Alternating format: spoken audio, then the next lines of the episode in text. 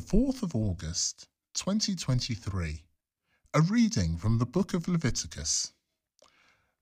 The Lord spoke to Moses. He said, These are the Lord's solemn festivals, the sacred assemblies to which you are to summon the sons of Israel on the appointed day.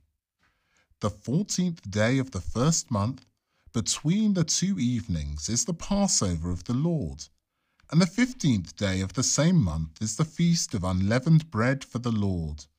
For seven days you shall eat bread without leaven. On the first day you are to hold a sacred assembly. You must do no heavy work.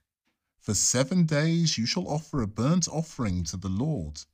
The seventh day is to be a day of sacred assembly.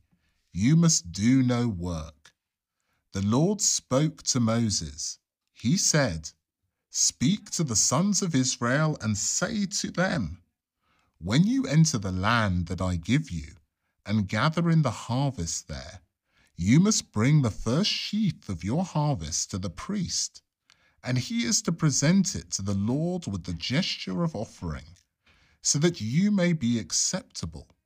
The priest shall make this offering on the day after the Sabbath.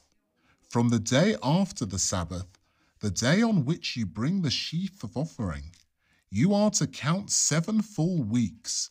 You are to count fifty days to the day after the seventh Sabbath, and then you are to offer the Lord a new oblation.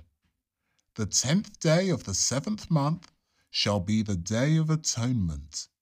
You are to hold a sacred assembly. You must fast, and you must offer a burnt offering to the Lord.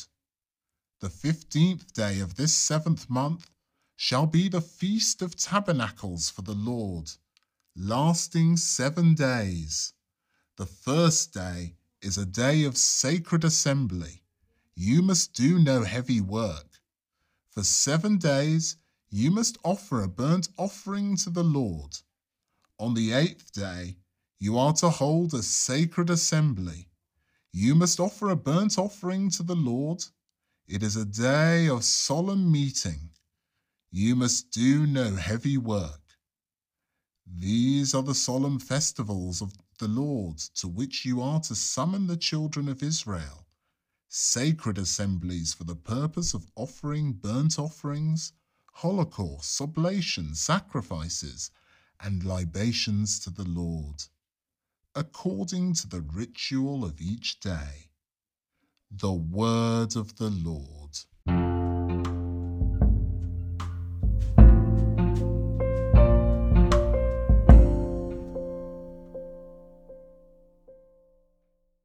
A reading from the prophet Ezekiel.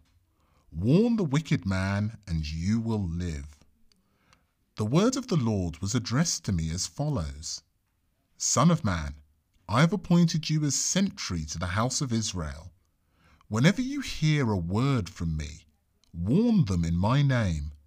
If I say to a wicked man, You are to die, and you do not warn him, if you do not speak and warn him to renounce his evil ways, and so live, then he shall die for his sin, but I will hold you responsible for his death.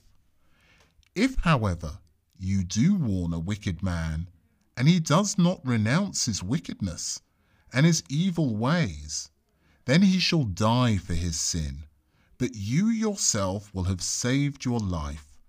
When the upright man renounces his integrity to do evil, and I set a trap for him, he too shall die, since you failed to warn him. He shall die for his sin, and the integrity he practiced will no longer be remembered but I will hold you responsible for his death.